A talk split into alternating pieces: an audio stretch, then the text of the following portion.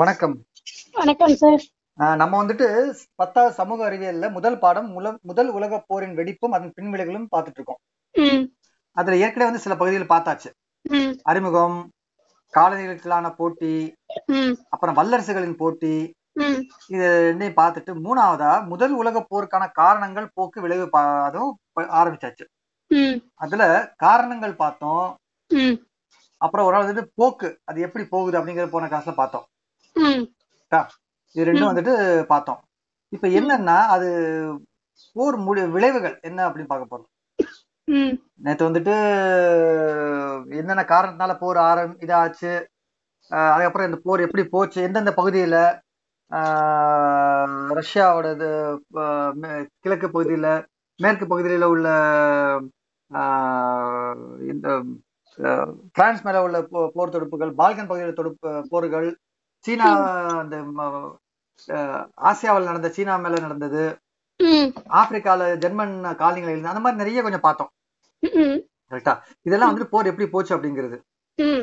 நேத்து நம்ம எங்க நிப்பாட்டணும் அப்படின்னா இந்த முடிவு வந்தது இல்ல ம். அங்கே தான் நிப்பாட்டி வச்சிருந்தோம் இன்னைக்கு வந்து போர் நிறுத்தமும் வெர்சைஸ் உடன்படிக்கையும் வெர்சைஸ் ட்ரீட்டி அப்படிம்பாங்க. அதை பத்தி பார்க்கலாம் இன்னைக்கு. முதல் முதல் உலக போர்ல மூணாவதா என்ன நடந்தது? அதாவது அதுல என்ன ஆச்சு அப்படிங்கிறது. அதை இன்னைக்கு பாக்குறோம்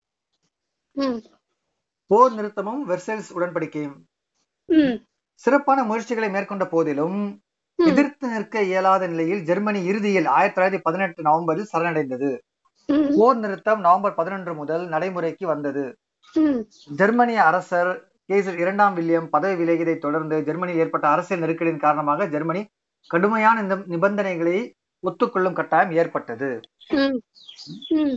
அது அந்த நம்ம பார்த்தோம்ல ஒரு இரண்டாம் வில்லியம் கேசர் இருந்தார்ல ம். அதனால இந்த இந்த மொராக்காவுக்கு விடுதலை அங்கீகரிச்சு பிரான்ஸை வந்துட்டு செக் வச்சவர்.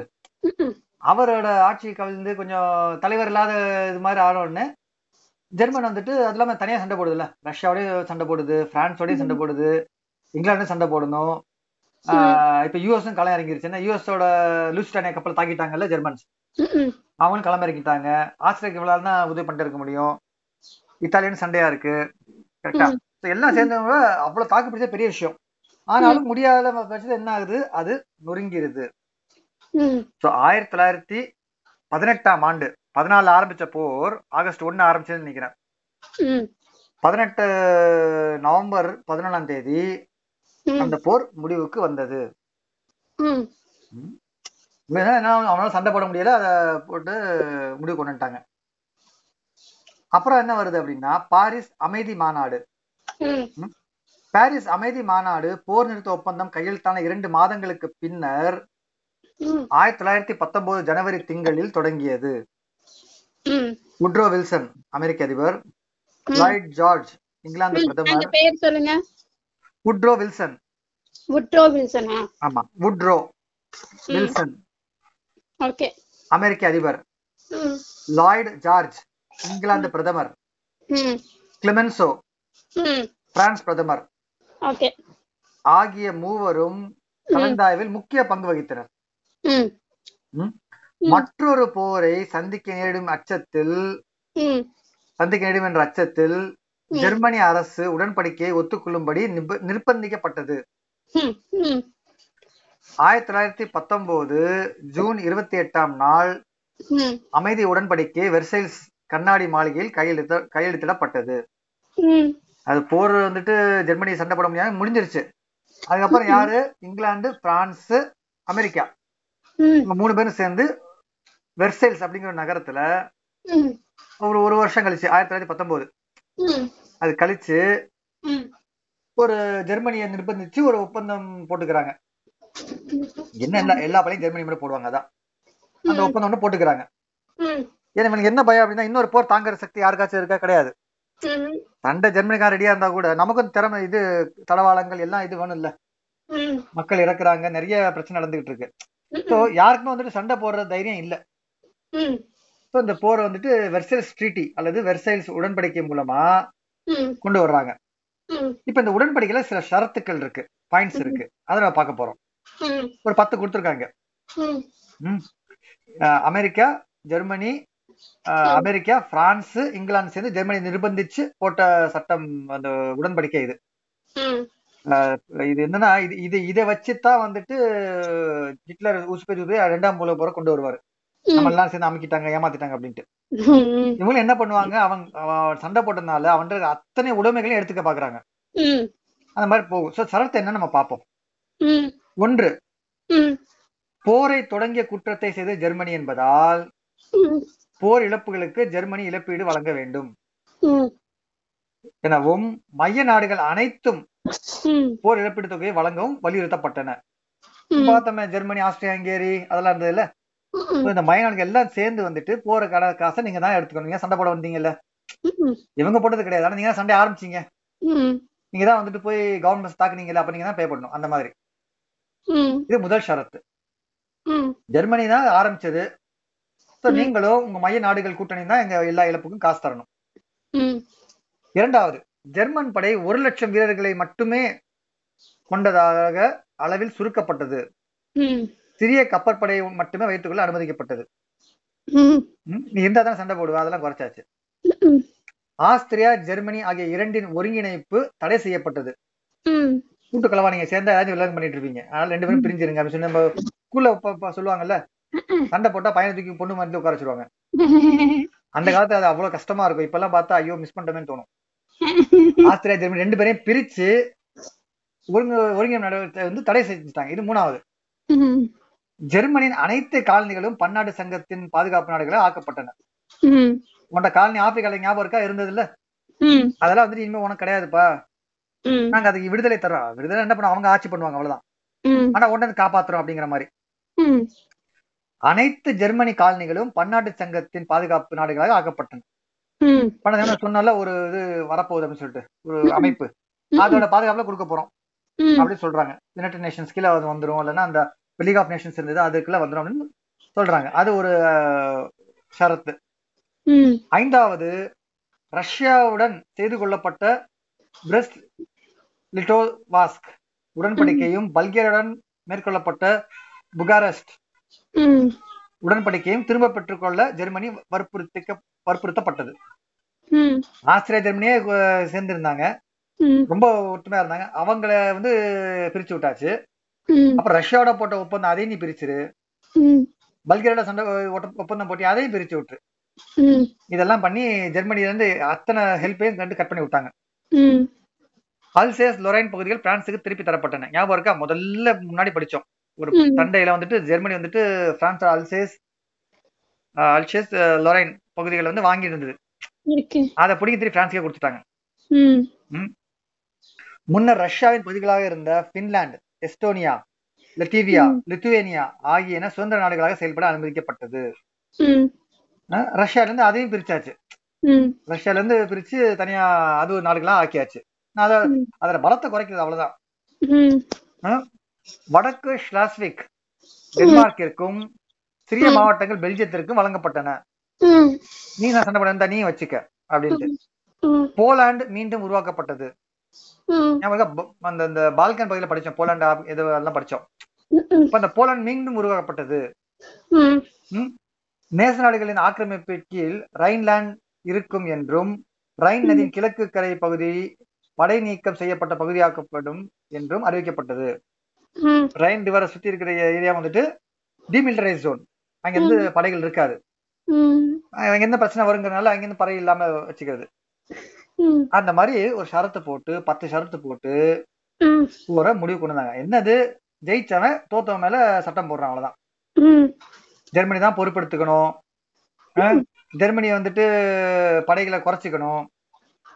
ஜெர்மனி போட்ட ஒப்பந்தங்கள் ஆஸ்திரியாவோட ரஷ்யாவோட பல்கேரியாவோட போட்ட ஒப்பந்தம்லாம் நிப்பாட்டிக்கணும். ஜெர்மனியோட காலனி எல்லாம் பிரிச்சுக்குவோம் ஜெர்மனி வாங்கின அல்சேஸ் லொரைன் பகுதிகள் இருக்குல்ல ஆக்கிரமிச்ச பகுதிகள் அது திருப்பி பிரான்ஸுக்கே கொடுத்துருவோம். ரஷ்யா உடைச்சு பின்லாந்து எஸ்டோனியா லட்வியா லித்துவேனியா எல்லாம் வந்துட்டு தைத்த நாடாக்கிருவோம் ம். ஆஹ் சும்மா இருந்தவங்க இருந்தாலும் டென்மார்க்கும் பெல்ஜியம் கொஞ்சம் ப- பகுதி பகுதியை கொடுத்துருவோம். ம். போலாண்டை உருவாக்கிடுவோம் இந்த மாதிரி அதை தாண்டி எங்களுக்கு பிரச்சனை இருக்கிற ரைன் பகுதியில வந்துட்டு படைகள் இல்லாம பாத்துக்குவோம் இதெல்லாம் வந்துதான் அமைதி இது.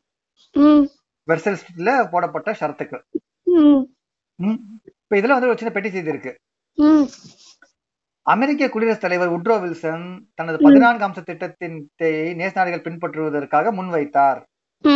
அவற்றில் முக்கியமாக அவர் கோடு காட்டியது மிக பெரும் நாடுகள் சிறிய. நாடுகள் என்று பேதமில்லாமல் ம்.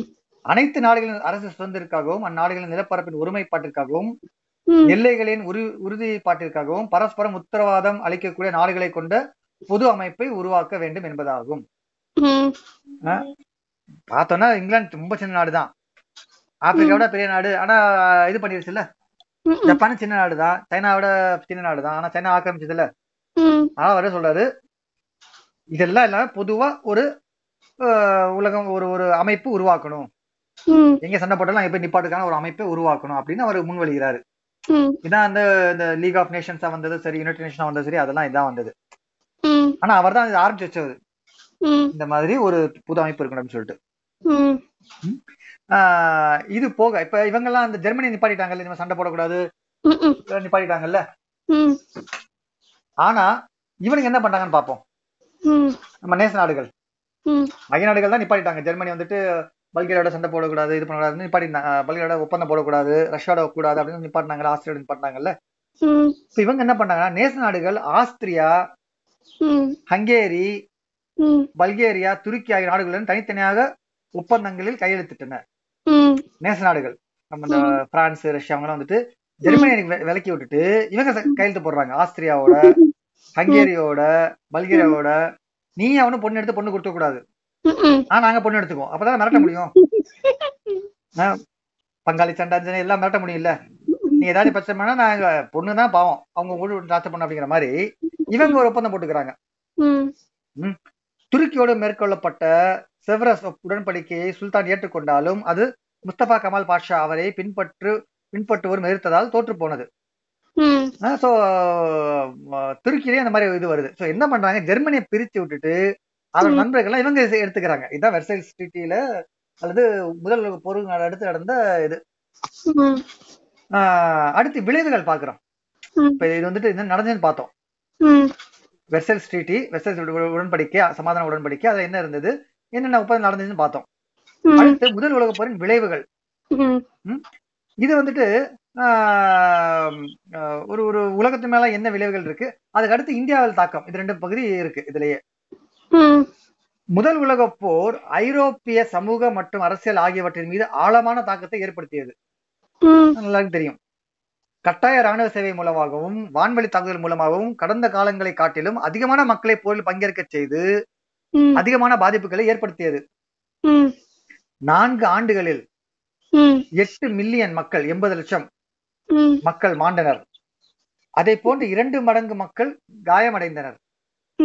பலர் வாழ்நாள் முழுவதும் செயல்பட இயலாதவர்கள் ஆயினர். இதனைத் தொடர்ந்து ஆயிரத்தி தொள்ளாயிரத்தி பதினெட்டில் இன்ஃபுளுன்சா நோயில் பல மில்லியன் மக்கள் மாண்டனர். இதன் விளைவாக அனைத்து நாடுகளிலும் ஆண் பெண் எண்ணிக்கையில் சமநிலை குலைந்து ஆண்களுக்கு பற்றாக்குறை ஏற்பட்டது. போர் வீரர்கள் பொதுமக்களை காட்டிலும் உயரிய நிலையில் வைக்கப்பட்டனர். முதல் உலகப் போரும் அதன் பின் விளைவுகளும் வரலாற்றில் அனைத்தையும் புரட்டி போட்ட காலமாக அமைந்தது. இவை அனைத்திலும் கருத்தை கவருவதாக அமைந்தது. யுஎஸ்எஸ்ஆர் அல்லது ஐக்கிய சோசியலிஸ்ட் சோவியத் குடியரசுகள் என்று அழைக்கப்பட்ட சோவியத் ரஷ்யாவின் எழுச்சியும் அதன் ஒருங்கிணைப்பும் ஆகும் கடன்பட்ட ஒரு நாடாக போரில் நுழைந்த அமெரிக்கா போருக்கு பின்னர் உலகத்திற்கே கடன் கொடுக்கும் நாடாக மேலெழுந்தது. இக்காலகட்டத்தின் மற்றொரு முதன்மையான நிகழ்வு காலனி நாடுகளின் முழுமையான விழிப்புணர்வும் விடுதலை பெறுவதற்காக அவை மேற்கொண்ட தீவிர முயற்சிகளும் ஆகும். துருக்கி மீண்டும் ஒரு நாடாக மறுபிறவி எடுப்பதற்கு முஸ்தபா கமால் பாஷா முக்கிய பங்கு வகித்தார்.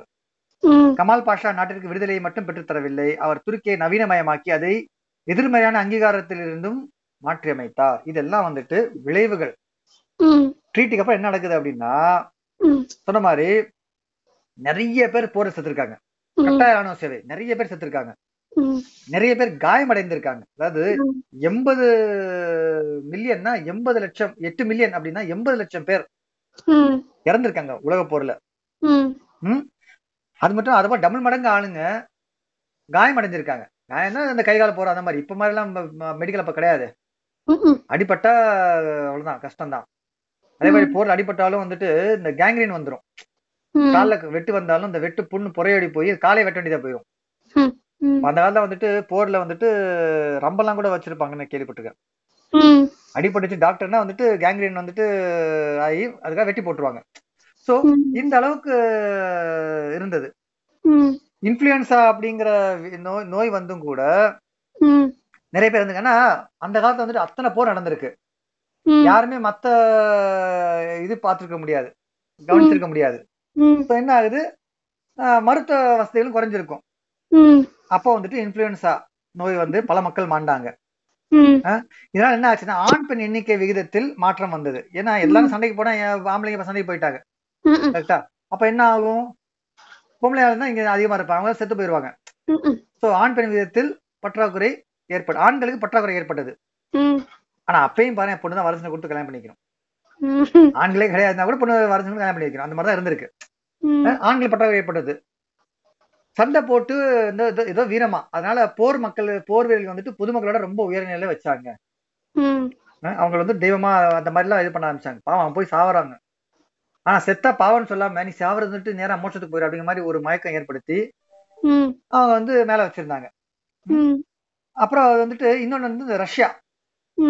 ரஷ்யால இந்த புரட்சி ஏற்பட்டது இல்ல ம், ம், USSR United States of Soviet Russia இந்த இதுல வந்து இந்த ஐக்கிய சோசியலிஸ்ட் குடியரசு சோவியத் குடியரசுகள். அதுலயே. வந்துட்டு எழுச்சி ஏற்பட்டது. அதுதான் ரஷ்ய புரட்சி. நம்ம அப்புறம் பார்க்கலாம். பார்க்கலாம். இதுல வந்துட்டு நம்ம அமெரிக்கா பெரிய ஆளு. ம், கடல்ல உள்ள நுழைஞ்சவர். அவர்கிட்ட வந்து வியாபாரமே கிடையாம லாபம் இல்லாம கடல்ல வந்து உள்ள நுழைஞ்சது. எந்த போருக்கு அப்புறமும் கடன் மே- மேல தானே போகும் ஆனா அமெரிக்கா பணக்காரன் ஆயிட்டாப்ல அதான் பெரிய.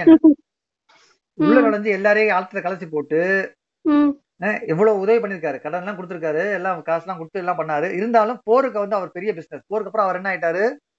உலகத்துக்கே கடன் கொடுக்கும் நாடாக மேலெழுந்து விட்டார். அது மட்டும் இல்லாம இந்த போர்னால நிறைய காலனி நாடுகள் இருக்குல்ல. அவங்களுக்கு தெரிய வருது. ஓஹோ இவ்வளவுதான் இந்த மாதிரி சண்டை இருக்கு. இவ்வளவு எழுச்சி வருது. அப்ப நம்மளும் வந்துட்டு ஏன் இது பண்ணக்கூடாது? அப்படிங்கிறது. மேப்லாம் வர நிறைய வந்தப்ப இப்ப இந்தியாவுக்குலாம் மேப்ல வந்தப்ப தெரியுது. இத்தனோட நாடு வந்துட்டு இங்கிலாந்து அது நம்ம இவ்வளவு பெரிய நாட்டை அமைக்க வச்சிருக்கா? அப்படிங்கலாம் ஒரு வேளை தெரிய ஆரம்பிக்குது.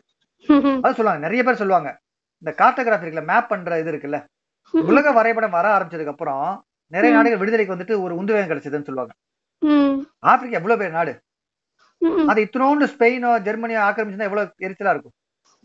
அப்ப என்ன தோணும்? நம்ம இவ்வளவு பேர் இருக்கோம் அப்படின்னு ஒரு எழுச்சி வரும்ல. நம்ம இவ்வளவு பேர் நாடுன்னு ஒரு வரும். அந்த மாதிரி எல்லாம் எழுச்சி வந்தது. யானைக்கு வந்து அங்குசம் மாதிரி தான் அங்குசம் தான் பெரிய ஆயுதம் நினைச்சிட்டு இருக்கு யானை. ஆனா அதுக்கு உருவம் தெரிஞ்சுன்னு வச்சுக்கோவேன் ம், ஒண்ணுமே கிடையாதுல்ல. இது இதுக்கே நம்ம பயந்தோன்னு ஆயிரும். அந்த மாதிரி நிறைய கால நாடுகள் விடுதலை பெறுவதற்காக முயற்சிகள் மேற்கொள்ள ஆரம்பிச்சன. துருக்கியை வந்துட்டு முன்னாடி வந்துட்டு கொஞ்சம் அந்த அட்டாமன் அந்த இதெல்லாம் இருந்தது. முஸ்தபா கமால் பாஷா வந்த அப்புறம் அதை நவீனப்படுத்தி இந்த மாடர்ன் வேர்ல்டுல கொஞ்சம் கொண்டு வந்துட்டார் அவர். இது உலகத்தில் விளைவு விளைவுகள் முதல் உலக போருக்கு அப்புறம். அடுத்தது இந்தியாவின் மீதான தாக்கம். இந்த பகுதி. முதல் உலக போர் இந்தியாவின் மீது குறிப்பிடத்தக்க தாக்கத்தை ஏற்படுத்தியது. ஐரோப்பா அமெரி ஆப்பிரிக்கா மேற்காசியா ஆகிய நாடுகளில் போர் பணி செய்வதற்காக ஆங்கிலேயர் இந்தியர்களை கொண்டு பெரும் படையை திரட்டினர். போர் முடிந்த பின்னர் இவ்வீரர்கள் புதிய சிந்தனைகளோடும் தாயகம் திரும்பினர். அச்சிந்தனைகள் இந்திய சமூகத்தின் மீது தாக்கத்தை ஏற்படுத்தின. போர் செலவுக்காக இந்தியா இருநூத்தி முப்பது மில்லியன் பவுண்டுகள் ரொக்கமாகவும் நூத்தி இருபத்தி ஐந்து பவுண்டுகள் மில்லியன் பவுண்டுகள் கடனாகவும். வழங்கியது. மேலும் இருநூத்தி ஐம்பது மில்லியன் பவுண்டுகள் மதிப்புள்ள போர் முனைக்கு தேவையான பொருட்களையும் இந்தியா அனுப்பி வைத்தது. இதன் விளைவாக இந்தியாவில் பெருமளவிலான பொருளாதார இன்னல்கள் ஏற்பட்டன. உணவு தானிய பற்றாக்குறையால் கலவரங்கள் ஏற்பட்டு ஏழை மக்கள் கடைகளை கொள்ளையடித்தனர். போர் முடிவடைந்த தருவாயில் உலகம் முழுவதும் பரவிய விஷக்காய்ச்சலால் இந்தியாவும் பெருந்துயருக்கள்ளானது ம், போர் நிலைமைகள் இந்திய அரசியலில் தன்னாட்சி இயக்கம் உதயமாக வழிகோலியது. பிளவுபட்டிருந்த காங்கிரஸ் இயக்கம் போரின் போது மீண்டும் இணைந்தது. இங்கிலாந்து இந்தியாவின் விசுவாசத்தை பாராட்டி பரிசளிக்கும் என்ற நம்பிக்கையோடு இந்தியர்களும் இந்தியாவும் இப்போது செயலா செயலூக்கத்துடன் பங்கேற்றனர். ஆனால் ஏமாற்றமே காட்டிருந்தது ம்.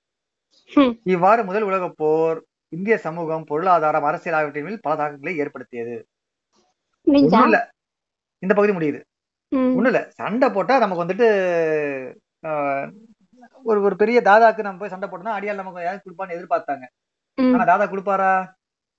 அதெல்லாம் ஒண்ணும் தர மாட்டாரு வர்ற காசு அவதானே பிரிச்சுக்குவாரு. நீங்க நம்ம எல்லாம் அடியால் தான். அதனால என்ன ஆகுது நான் உலக போர் முதல் உலக போற சண்டை போடுறதுக்கு அங்க போனவங்க. நிறைய பேர் வந்துட்டு புதிய சிந்தனையோட வர்றாங்க. ஏன்னா சண்டை போட ஒரு தெம்பு வந்துடும்ல. நிறைய பேரை கொண்டிருக்கோம் கொண்டு வர்றோம். நமக்கு ஒரு தெம்பு வரும்ல.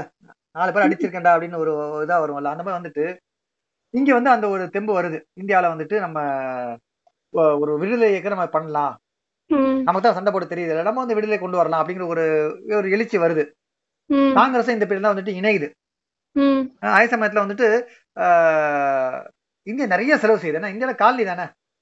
நிறைய பணத்தை வந்துட்டு ரொக்கமாவும் கொடுக்குது செலவுக்காக அது. மட்டும் இல்லாம கடனாவும் கொடுக்குது? அது போக சாப்பாடு அந்த மாதிரி. உணவுகளும் அதுவும் ஒரு மிகப்பெரிய அளவுல கொடுக்குது. இதனால இந்தியால வந்து உணவு தட்டுப்பாடு வந்து பஞ்சம் வந்து மக்கள் அடிதடிச்சு இது பண்ணி ஏழைகள் கஷ்டப்பட்டு அதெல்லாம் பண்றாங்க. ஆனா அவனுக்கு என்ன இருக்கு காலனி தானே காசு வாங்கிட்டு அந்த பொருளை வாங்கிட்டு அவன் கிளம்பிட்டாப்ல.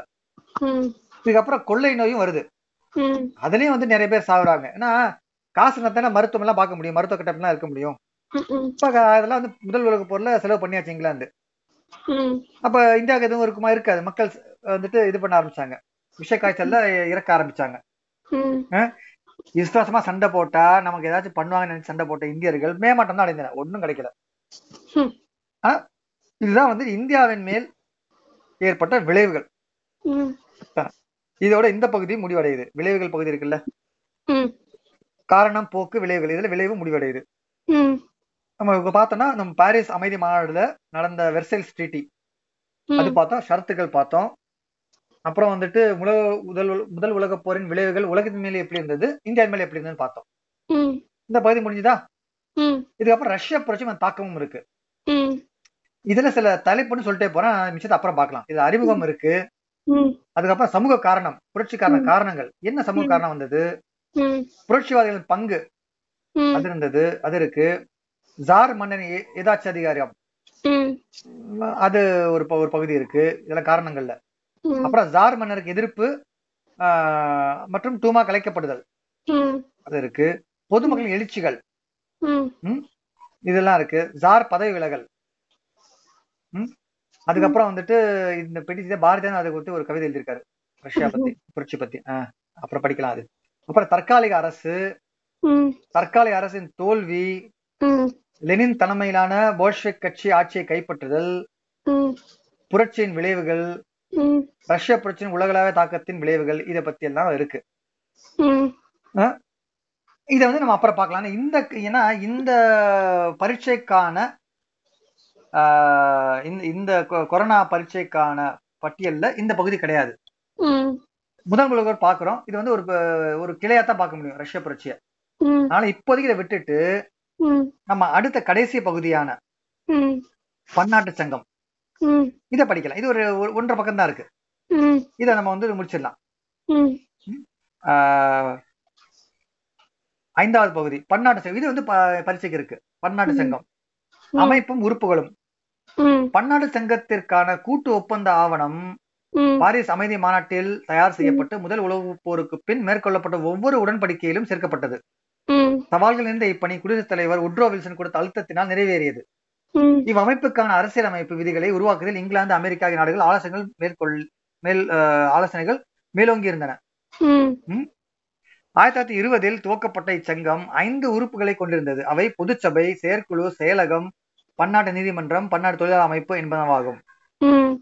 ஒவ்வொரு உறுப்பு நாடும் பொதுச்சபையில் பிரதிநிதித்துவப்படுத்தப்பட்டது ம். செயற்குழுவே முடிவுகளை செயல்படுத்தும் அமைப்பும் ஆகும் Britain France Italy Japan America. ஆகிய நாடுகளே தொடக்கத்தில் இச்சபை நிரந்தர உறுப்பினர்கள் என்று அறிவிக்கப்பட்டது. ஒவ்வொரு உறுப்பி- உறுப்பினருக்கும் ஒரு வாக்களிக்கும் உரிமை உண்டு மேலும் அனைத்து. முடிவுகளும் ஒருமனதாக தீர்மானிக்கப்பட வேண்டும் என்பதால் ம். சிறு நாடுகளும் மறுப்பானை அதிகாரத்தை பெற்றிருந்தன வீட்டோ பவர். வீட்டோ பவர்னா நூறு பேர் இருக்கான்னு வச்சுக்கோங்க ஒருத்தர் மறுப்பு கொடுத்தாலும் எல்லாமே கேன்சல். அது இருந்தது பன்னாட்டு சங்கத்தின் செயலகம் ஜெனீவாவில் அமைந்து இருந்தது அதன் முதல் பொதுச் செயலாளர் பிரிட்டனைச் சேர்ந்த சர் எரிக் ட்ரமான். ஆவார் செயலக பணியாளர்களை பொதுச் செயலாளர் செயற்குழுவின் ஆலோசனையின்படி பணியமர்த்துவார் பன்னாட்டு. நீதிமன்றம் தி ஹேக் நகரில் அமைக்கப்பட்டது ம், இந்நீதிமன்றம் பதினைந்து நீதிபதிகளை கொண்டிருந்தது நீதிபதிகளை. கொண்டிருந்தது. பன்னாட்டு தொழிலாளர் அமைப்பு ஒரு செயல் செயலகத்தையும் அதன் பொது மாநாட்டில் ஒவ்வொரு நாட்டு நாட்டிலிருந்தும் நான்கு உறுப்பினர்களை பங்கேற்றனர். ஞாபகம் இருக்கா? நம்ம வந்து உட்ரோல்சன் வந்து ஒரு ஒப்பந்தம் போட சொன்னாரு. ஒரு பொது அமைப்பு இருக்குன்னு சொன்னார்ல? அந்த பொது அமைப்பு தான் இந்த இது ம், பன்னாட்டு சங்கம். இது முடிஞ்ச என்ன பண்றாங்க? போர் முடிஞ்ச உடனே ஒரு இந்த பன்னாட்டு சங்கத்தை அமைச்சு அனைத்து. நாடுகளையும் அதுல வந்துட்டு பிரதிநிதித்துவப்படுத்துறாங்க. அதே மாதிரி எந்த உடன்படிக்கை எந்த நாடுகள் போட்டாலும் இதையும் வந்துட்டு ஒரு அங்கமா இருக்கணும்னு சொல்றாங்க. இந்த பிரச்சனை வந்தா இந்த நாடு உள்ள புந்து இந்த அமைப்பு வந்து சரி பண்ணலாம்ல? பஞ்சாயத்து வந்துச்சுன்னா சரி பண்ண முடியுதுல்ல ம், அதுக்காக பண்றாங்க. நிறைய இங்கிலாந்தும் அமெரிக்காவும் சொல்ற திட்டங்கள் இருக்கு ஆசனங்கள். அதுதான் வந்துட்டு இந்த அமைப்புல விதிகளா உட்கார்ந்துருக்கு. இங்கிலாந்தும் அமெரிக்காவும். என்னன்னா இதுல அஞ்சு பகுதி இருக்கு. பொதுச்சபை ஜெனரல் பாடி செயற்குழு செயலகம் பன்னாட்டு நீதிமன்றம் மற்றும் பன்னாட்டு தொழிலாளர் அமைப்பு. இதெல்லாம் இருக்கு. இதுல செயற்குழு தான் முடிவெடுக்கும். ம், பொதுச்சபையில எல்லாமே இருக்கும். ஆனா செயற்குழு தான் முடிவெடுக்கும். அந்த செயற்குழு வந்துட்டு செயல்படுத்தும். செயற்குழு வந்து செயல்படுத்தும். பொதுச்சபை வந்து முடிவெடுக்கும். எல்லா நாட்டுல இருந்து ஒரு உறுப்பினர்கள் இருப்பாங்க. இது வந்து பொதுச்சபை செயற்குழு வந்துட்டு செயல்படுத்தும். முதல்ல யார் இருந்தாங்க அப்படின்னு வச்சுக்கோங்க. Britain France Italy Japan America. இவங்க தான் வந்து இந்த பொதுச்சபை இந்த செயற்குழுல இருந்தாங்க. செயல்படுத்துறதுல. இதுல வந்துட்டு நிரந்தர உறுப்பினர்கள் அறிமுகப்படுத்தப்பட்டாங்க. எல்லாருக்கும் வாக்களிக்கும் உரிமை உண்டு. வீட்டோ பவர் உண்டு. வீட்டோ பவர்னா பத்து பேர்ல வந்துட்டு ஒருத்தர் இல்லைன்னு சொன்னா கூட எல்லாருமே கேன்சல் மெஜாரிட்டி கிடையாது. பத்து பேர்ல ஒன்பது பேர் பண்ணிட்டோம்ல அப்படிங்கிற மாதிரி கிடையாது. எல்லாரும் ஒத்துக்கணும். அதான் நிறைய விஷயம் லேட் ஆகும். பட் இருந்தாலும் அது வந்து ஒரு நல்லது இல்ல ஒரே ஒரு. நாட்டுக்கு சரியில்லைன்னா கூட நம்ம நிப்பாட்டலாம்ல. அந்த மாதிரி. அப்புறம் வந்துட்டு பன்னாட்டு சங்கம் வந்துட்டு செயலகம் வந்துட்டு ஜெனிவால இருக்கு. இப்ப அஞ்சு இந்த பொதுச்சபையில எல்லாரும் இருக்கணும். செயற்குள்ள அஞ்சு நாடுகள் நிரந்தர உறுப்பினராக இருந்திருக்காங்க. செயலகம் இருக்குல்ல. அது எங்க இருக்கு? ஜெனிவால இருக்கு. அங்கதான் வந்துட்டு இந்த அமைப்பு செயல்படுது. பன்னாட்டு சங்கம் செயல்படுது. அப்புறம் வந்துட்டு நீதிமன்றம் இருக்கு. அது வந்து ஹேக் நகர் அப்படி ஹெச்ஏஜி ஹேக். ஹேக் நகர்ல அங்க வந்து அமைச்சிருக்காரு பன்னாட்டு நீதிமன்றம். என்ன ரெண்டு நாலு கண்டத்துல பிரச்சனை வந்தா சரி பண்றது. இல்லைன்னா ஒவ்வொரு நாட்டுக்குள்ள தானே சரியாகும். அதுக்கும் மேல அப்படிங்கிற மாதிரி. உலக நீதிமன்றம் சொல்லிக்கலாம். அப்புறம் தொழிற்சாளர் தொழிலாளர் சங்கம். ஏன்னா இது வந்துட்டு மக்களுக்காக கண்டு அப்படின்னு காமிக்கிறதுக்காக கூட இருந்திருக்கலாம். தொழிலாளர்களுக்காக ஒரு சங்கம். அதுவும் வந்துட்டு ஒரு ஒரு அமைப்பு இருக்கு. சோ அந்த அமைப்புல வந்து ஒவ்வொரு நாட்டுல நாலு நாலு பேர் இருப்பாங்க. அந்த தொழிலாளர் அமைப்புலயும் கூட. இது வந்து ஃபார்ம் ஆயிருச்சு. அடுத்தது வந்துட்டு பன்னாடு சங்கத்தின் குறிக்கோள்கள். பண்ணியாச்சு? அது என்ன குறிக்கோள்கள் இருக்கும்? பன்னாடு சங்கத்தின் இரண்டு குறிக்கோள் ஒன்று போர்களை தவிர்த்து உலகில் அமைதியை நிலைநாட்டுவது. முதல்ல. மற்றொன்று சமூக பொருளாதார விஷயங்களில் பன்னாட்டு ஒத்துழைப்பை மேம்படுத்துவது என்பனவாகும். பன்னாட்டு சங்கம் நடுவராகவும் சமாதானம் செய்பவராகவும் இருந்து அதன் மூலம் பிரச்சனைகளை தொடக்கத்திலே தீர்த்து வைக்க விரும்பியது.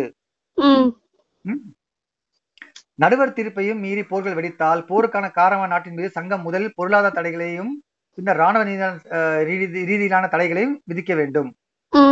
அமெரிக்கா சங்கத்தில் உறுப்பினராகாத நாடு. ஜெர்மனி தோல்வியுற்ற நாடு. ரஷ்யா ஆகிய மூன்று வல்லரசுகளும் இம்மமைப்பில் அங்கம் வகி வகிக்காததால் இக்கோள்கள் இக்கொள் குறிக்கோள்களை எட்டுவதில் சிரமங்கள் மேலும் அதிகரித்தன. ஜெர்மனியும் ரஷ்யாவும் முறையே ஆயிரத்தி தொள்ளாயிரத்தி இருபத்தி ஆறு முப்பத்தி நாலு ஆகிய ஆண்டுகளில் சங்கத்தில் சேர்ந்தன. ஆயிரத்தி தொள்ளாயிரத்தி முப்பத்தி மூணில் ஜெர்மனி விலகியது. முப்பத்தி ஒன்பதில் ரஷ்யா வெளியேற்றப்பட்டது. பாத்தியா இப்ப என்ன அப்படின்னா எல்லாத்தையும் பண்ணிட்டு இந்த அமெரிக்கா இதுல இல்ல. நீங்க எல்லாம் வந்துட்டு நல்லபடியா இருக்கணும். ஆனா நான் வெளியே பாத்துக்குவேன். ஏன்னா நானும் வந்து அது இது பண்ண வேண்டிய போயிரும்ல. சங்கத்தின் குறிக்கோள்கள் என்னென்னது? சண்டையை நிப்பாட்டணும். சண்டையை நிப்பாட்டிட்டு எங்கேயாச்சும் பிரச்சனை ஆச்சு அப்படின்னா முதல்ல அவனை பொருளாதார தடைகள் கொண்டு வரும். சண்டை ஆரம்பிச்ச நாட்டு மேல. அதுவும் கேட்கலன்னா அது மேல வந்துட்டு பொது அமைப்பு போய் போர் தொடுத்து அதை நிப்பாட்டுவாங்க. அந்த மாதிரி ஒரு இது பண்றாங்க. ஆனா ஜெர்மனி தோல்வியுற்ற நாடு அதுவும் கிடையாதுல்ல ம். அமெரிக்கா சங்கத்தில் உறுப்பினர் நாடு ரஷ்யா. இது மூணு இது பெரிய நாடு இல்ல? இது மூணு வல்லரசுகள். இது மூணுமே இல்லாதனால இந்த அமைப்பு வந்துட்டு கொஞ்சம் கொஞ்சமா சென திளறுது ம். ஜெர்மனி ரஷ்யாவும் திருப்பி சேர்ந்தாலுமே விளைகிறது ஆனா பாருங்க தெளிவா அமெரிக்கா இல்ல. சோ பன்னாட்டு சங்கம் குறிக்கோள்கள் பார்த்தாச்சா? இதோட சங்கத்தின் செயல்பாடுகள் எப்படி இருக்கு? என்னது. குறிக்கோள் என்னது? போற நிப்பாட்டணும். அதான ம் செயல்பாடுகள் எப்படி இருக்குன்னு பார்ப்போம். ஆயிரத்தி தொள்ளாயிரத்தி இருபது டு இருபத்தி ஐந்து ஆகிய ஆண்டுகளிடையே பன்னாட்டு சங்க பல சிக்கல்களை தீர்த்து வைக்க அழைக்கப்பட்டது. மூன்று பிரச்சனை தீர்த்து வைப்ப- வைப்பதில் சங்கம் வெற்றி பெற்றது. ஆயிரத்தி தொள்ளாயிரத்தி இருபதில் பின்லாந்தின் மேற்கு கடற்கரையோரம் ஸ்வீடனின் கிழக்கு கடற்கரையோரம் இடையில் அமைந்திருந்த ஆலாண்டு தீவுகள் யாருக்கு சொந்தம்? என்பதில் பின்லாந்துக்கும் ஸ்வீடனுக்கும் இடையே பிரச்சனை ஏற்பட்டது. பன்னாட்டு சங்கம் அத்தீவுகளை பின்லாந்துக்கே உரியது என தீர்ப்பளித்தது. அடுத்த ஆண்டில் போலாந்திற்கும் ஜெர்மனிக்கும் மேலே மேலே ஆஹ், செலேசியா பகுதியில் எல்லை பிரச்சனை ஏற்பட்டு பிரச்சனையை தீர்த்து வைக்க சங்கம் அழைக்கப்பட்ட போது அப்பிரச்சனையை சங்கம் வெற்றிகரமாக தீர்த்து வைத்தது. ஆயிரத்தி தொள்ளாயிரத்தி இருபத்தி ஐந்தில் மூன்றாவது பிரச்சனை கிரீஸ் பல்கேரியா நாடுகளிடையே ஏற்பட்டதாகும். கிரீஸ் பல்கேரியா நாடு மீ- பல்கேரியா மீது படையெடுத்த போது பன்னாட்டு சங்கம் போர் நிறுத்தம் செய்ய உத்தரவிட்டது. விசாரணைக்கு பின் கிரீஸின் மீது குற்றம் சாட்டி கிரீஸ் கிரீஸ் போர் இழப்பீடுகளை வழங்க வேண்டும் என தீர்மானித்தது. ஆகவே ஆயிரத்தி ஐந்தில் லாக்கர்னோ உடன்படிக்கையின் ஆஹ், கையெழுத்திடும் வரை பன்னாடு சங்கம் வெற்றிகரமாக செயலாற்றியது. Locarno உடன்படிக்கையின்படி Germany France Belgium England Italy ஆகிய நாடுகள் மேற்கு ஐரோப்பாவில் பரஸ்பரம் அமைதிக்கு உத்தரவாதம் அளித்தன. இதன் பின்னர் ஜெர்மனி பன்னாடு சங்கத்தில் இணைந்தது. பாதுகாப்புகளிலும் நிரந்தர இடமளிக்கப்பட்டது. இரண்டு ஆண்டுகளுக்கு பின்னர் அமெரிக்காவும் ரஷ்யாவும் சங்கத்தினிடையே அரசியல் இல்லாத நடவடிக்கைகளில் பங்கேற்க தொடங்கின. நம்ம பார்த்தோம்ல இதோட மெயின் பர்பஸே வந்துட்டு சண்டை எல்லாம் பாத்துக்கிறது அப்படின்னு வந்துட்டு ஒரு மூணு சண்டை நிப்பாட்டி நிப்பாட்டம் செய்யுது. ஆனா நான் கவனிச்ச சுய விஷயம் என்னன்னா இது மூணு சின்ன சின்ன நாடுகள் கரெக்டா ஏதாச்சும் ரஷ்யாவோட நடந்த சண்டை நிப்பாட்டி இருக்கு அந்த மாதிரி கிடையாது. சின்ன சின்ன நாடுகள். அதுல வந்து இப்ப உள்ள பூந்து சண்டை படாதீங்கன்னு சொல்லிட்டு நிப்பாட்டி வைக்குது. மூணு இது நிப்பாட்டி வைக்குது. இதெல்லாம் நம்பிட்டு ஜெர்மனி உள்ள நுழையுது. இந்த ம். பார்த்தோமா? செயல்பாடுகள். அடுத்தது கட்டுப்பாடு மீறல். ஐரோப்பிய சக்திகள் எதிர்கொண்ட பெரும் பிரச்சனைகள் ஒன்று எவ்வாறு ஆயுத குறைப்பை சாத்தியப்படுத்துவது என்பதாகும். ஆயிரத்தி தொள்ளாயிரத்தி இருபத்தி ஐந்தில் சங்கத்தின் பாதுகாப்பு குழுவானது ஏற்பாடு செய்த ஆயுத குறைப்பு பிரச்சனை தொடர்பான மாநாடு முப்பத்தி ரெண்டு ஆயிரத்தி தொள்ளாயிரத்தி முப்பத்தி ரெண்டு ஏழு வருஷம் கழிச்சு பிப்ரவரியில் தான் கூடியது. இம்மாநாட்டில் பிரான்சுக்கு நிகராக தானும் ஆயுதங்களை வைத்துக் கொள்ள ஜெர்மனி அனுமதி கோரிய போது அது மறுக்கப்பட்டது. அக்டோபர் திங்களில் ஹிட்லர் ஜெர்மனியை மாநாட்டிலிருந்தும் பன்னாட்டு விலகிக் கொண்டார். ஹிட்லர் போய் வந்துட்டார். முப்பத்தி ரெண்டுல வந்துட்டார். விலகிக் கொண்டது. ஆயிரத்தி தொள்ளாயிரத்தி முப்பத்தி ஒன்றில் ஜப்பான் மஞ்சூரியாவை தாக்கியது. சங்கம் ஜப்பானை கண்டனம் செய்யவே ஜெர்மனி நடவடிக்கையை பின்பற்றி ஜப்பான் சங்கத்திலிருந்து வெளியேறியது. இத்தாலி எத்தியோப்பியாவை தாக்கிய விஷயத்தில் சங்கம் இத்தாலிக்கு எதிராக தடைகளை விதித்தது. தடைகளை நடைமுறைக்கு வந்தபோது அதை எதிர்த்து இத்தாலி ஆயிரத்தி தொள்ளாயிரத்தி முப்பத்தி ஏழில் விலகியது. இதன் பின்னர் ஏற்பட்ட ரைன்லாந்து ஆஸ்திரியா செக்கோஸ்லோவாக்கியா போலாந்து ஆகிய பிரச்சனைகளில் சங்கம் தலையிடாமல் நடைபெற்ற நிகழ்வுகளுக்கு மௌன சாட்சியாக விளங்கியது. ஆயிரத்தி தொள்ளாயிரத்தி முப்பது டிசம்பர் திங்கள் பின்லாந்தை தாக்கியதற்காக ரஷ்யாவை வெளியேற்றியதே சங்கத்தின் இறுதியான உறுதியான நடவடிக்கையாகும். சங்கத்தின் பொதுச்சபை அதன் பின்னர் கூட்டப்படவே இல்லை. இறுதியாக ஆயிரத்தி தொள்ளாயிரத்தி நாற்பத்தி ஆறில் பன்னாடு சங்கம் கலைக்கப்பட்டது. முப்பத்தொன்பதுல செகண்ட் வேர்ல்ட் வந்துருச்சு. நாற்பத்தஞ்சுல வேர்ல்ட் முடிஞ்சது. இரண்டாம் உலக போர் முடிஞ்சது. அப்ப கலைக்கப்பட்டிருக்கு. இப்ப பாரு நான் சொன்னதுதான். முதல். மூணு சமாதானம் ஏற்பட்டுச்சுல அதெல்லாம் வந்து குட்டி நாடு. ம் ம். துஜுபி. சின்ன பிள்ளைங்க. ஆனா பெரிய ஆளுங்க வந்தா என்ன ஆயிருச்சு? அதை கட்டுப்படுத்த முடிஞ்சதா? முடியல. என்ன பண்ணுது? ஜெர்மனி வந்துட்டு அதாவது ஜெர்மனி சொன்னாங்கல்ல ஆயுத நீ குறைக்கணும்னு சொன்னாங்க. ஷரத்து ஞாபகம் இருக்கா? ரெண்டாவது ஷரத்து. ஆயிரம் ஒரு லட்சம் மக்க போர் வீரர்களாவும் இன்னும் குறைக்கணும் கப்பல் குறைக்கணும் சொல்லியிருந்தாங்கல்ல.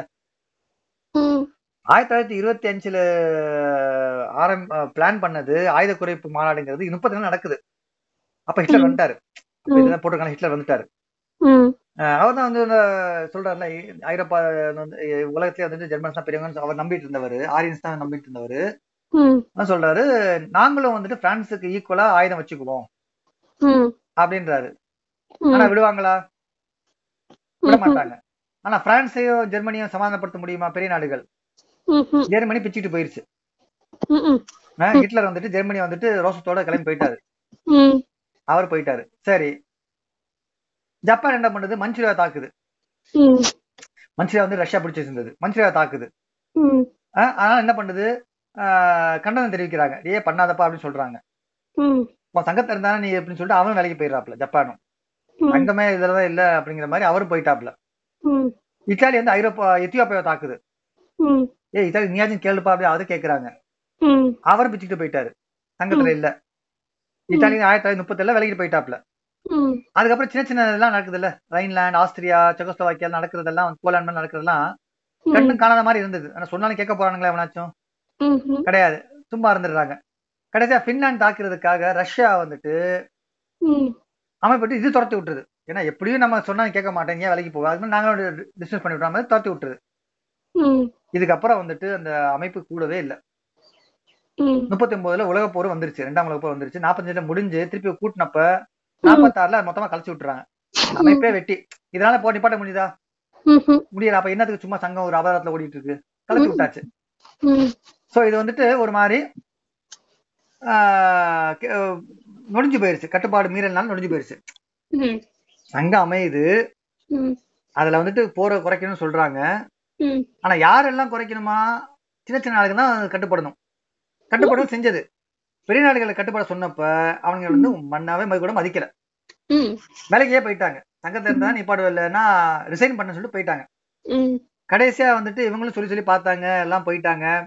சின்ன நாடுகள் மேல கண்ணும் காணாம இருந்தாங்க. ரஷ்யா வந்துட்டு இவங்க துரத்தையும் பார்த்தாங்க. கடைசியில இந்த அமைப்பே தேவையில்லாத அமைப்பா போயிருச்சு.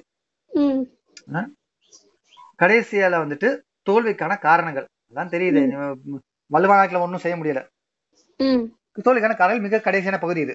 ம். பன்னாட்டு சங்கம் முதல் உலகப் போரில் வெற்றி பெற்ற நாடுகளின் அமைப்பாகவே காணப்பட்டது. சங்கத்துக்கென்று ராணுவம் இல்லை என்பதால் நடைமுறைப்படுத்த அதனால் இயலவில்லை. எந்த முடிவுகளையும் நடைமுறைப்படுத்த முடியல.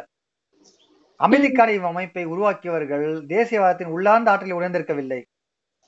கூட்டு. பாதுகாப்பு எனும் கோட்பாடை நடைமுறை செயல்படுத்தவே முடியவில்லை. சர்வாதிகாரிகளால் தலைமையெடுக்கப்பட்ட இத்தாலி ஜப்பான் ஜெர்மனி ஆகிய நாடுகள் சங்கத்தின் ஆணைகளை கட்டுப்பட மறுத்த போது இங்கிலாந்து பிரான்ஸ் ஆகிய நாடுகள் மட்டுமே உறுதியாக செயல்படும் நிலையில் இருந்தன. அதனால தோல்வி அடைஞ்சிருச்சு. அந்த ரெண்டு பகுதியில பார்த்ததுதான். இவங்கிட்ட வந்துட்டு அதிகாரம்னா என்ன இருக்கணும்? அதுக்கு பவர் இருக்கணும்ல. ஒரு ரூல் போட்டா அது மாதிரி டபுள்ஸ் போகக்கூடாது அதாவது ஹெல்மெட் போட்டா போகக்கூடாதுன்னு போட்டா ம். அது ரூல் போட்டுடலாம். ஆனா இது எப்படி இம்ப்ளிமெண்ட் பண்றது. போலீஸ் ஃபோர்ஸ் இருக்கணும். அந்த போலீஸ் ஃபோர்ஸ் சொன்னா அரெஸ்ட் பண்ண முடிய அளவுக்கு அவங்கள்ட்ட பவர் இருக்கணும். இல்ல என்ன பண்ணுவாங்க? நீங்க என்ன பண்ணீங்க சார் நான் ஹெல்மெட் போடாம தான் போவேன். ஆனதை பாத்துக்கிட்டு தான் இருப்பாங்க. அந்த மாதிரி ஆயிப்போச்சு. ம். இவங்ககிட்ட சொந்தமா ராணுவம் கிடையாது. சரி கூட்டமைப்பு இருக்கு அப்படின்னா சரி சண்டை போட இப்போ ஒரு நாடை இது பண்ணுது அது மேல போர் இருக்கலாம் அப்படின்னா எல்லா நாடும் என்ன யோசிக்கும்? நான் ஏன் ஆளா இங்க அனுப்பணும்? ஜெர்மனி வந்து அதாவது ரஷ்யா வந்து பின்லாந்து ஆக்கிரமிக்குது. ரஷ்யா வந்துட்டு சண்டை போட போகணும் அப்படின்னா அமெரிக்காரங்க இப்ப நான் எதுக்கு ஆளா அனுப்பணும்னு கேட்பான்ல ஆனா அந்த கூட்டமைப்பு அப்படிதான் இருந்திருக்கணும். அதெல்லாம் அவங்ககிட்ட இருக்கா? கிடையாது. சொந்தமா ஒரு ராணுவம் கிடையாது. ம் சங்கத்துக்குன்னு ஒரு ராணுவம் கிடையாது. ஒரு போலீஸ் ஃபோர்ஸே கிடையாது. அப்ப எப்படி வந்து இது பண்ண வைக்க முடியும். அது இல்லாம சின்ன நாடுகள் மட்டும் தான் கேட்க வைக்க முடிஞ்சது. பெரிய நாடுகள் என்ன பண்ணுச்சு? இத்தாலி ஜப்பான் ஜெர்மனி மாதிரி நாடுகள் என்ன பண்ணுச்சு? சொல்ல பேரே கேட்கல. அதனால இந்த இதுவும் தோல்வியில முடிஞ்சது. இதுதான் உலக முதல் போர். முதல் உலக போர் ஆரம்பிச்சு போய் ஒரு கூட்டமைப்பு உருவாகி அதோட நுழைஞ்சு போன கதை. இத்துடன் இந்த பாடம் முடிவடைகிறது. நம்ம தேவைப்பட்டா தனியா வந்து ரஷ்ய பற்றி பார்க்கலாம். ஆனா இப்போதைக்கு பரீட்சைக்கு இதை வந்து follow இது பண்ணலாம். புரிஞ்சுதா அந்த பாடம்? புரிஞ்சிச்சு. அப்ப இதோட இந்த பாடத்தை நம்ம முடிச்சுக்கலாமா? முடிச்சுக்கலாம். ரஷ்யா பற்றி நம்ம பொறுமையா எப்ப நமக்கு டைம் கிடைக்குதோ இதெல்லாம் முடிச்சு நம்ம பார்க்கலாம். என்னன்னா ரஷ்யா பரீட்சை வந்துட்டு இந்த இந்த அது ஒரு தனியா வந்துட்டு ஒரு சுவையான பகுதியா இருக்கும். அதுல வந்து அந்த லெனின் ஒரு இது பண்ணாருல்ல அந்த ஒரு இது பார்க்கணும்னு சொன்னாங்க. சரி லெனின் வந்து மிகப்பெரிய புரட்சியாளர். அவரை பத்தி கேட்பாங்களாம் அந்த ஒரு இது கொஸ்டின் வரும். அதனால அதை பார்த்து ரஷ்ய புரட்சியில முக்கியமா அதை பார்த்துக்குன்னு சொன்னாங்க. சரி சரி. அப்ப அது வந்து தனியா ஒரு சின்ன கதையா அவரோட பார்க்கலாம் நம்ம. நம்ம இதோட இந்த பகுதியை படிக்கலாமா ம் ஓகே சார். சரி, நன்றிப்பா. தேங்க்யூ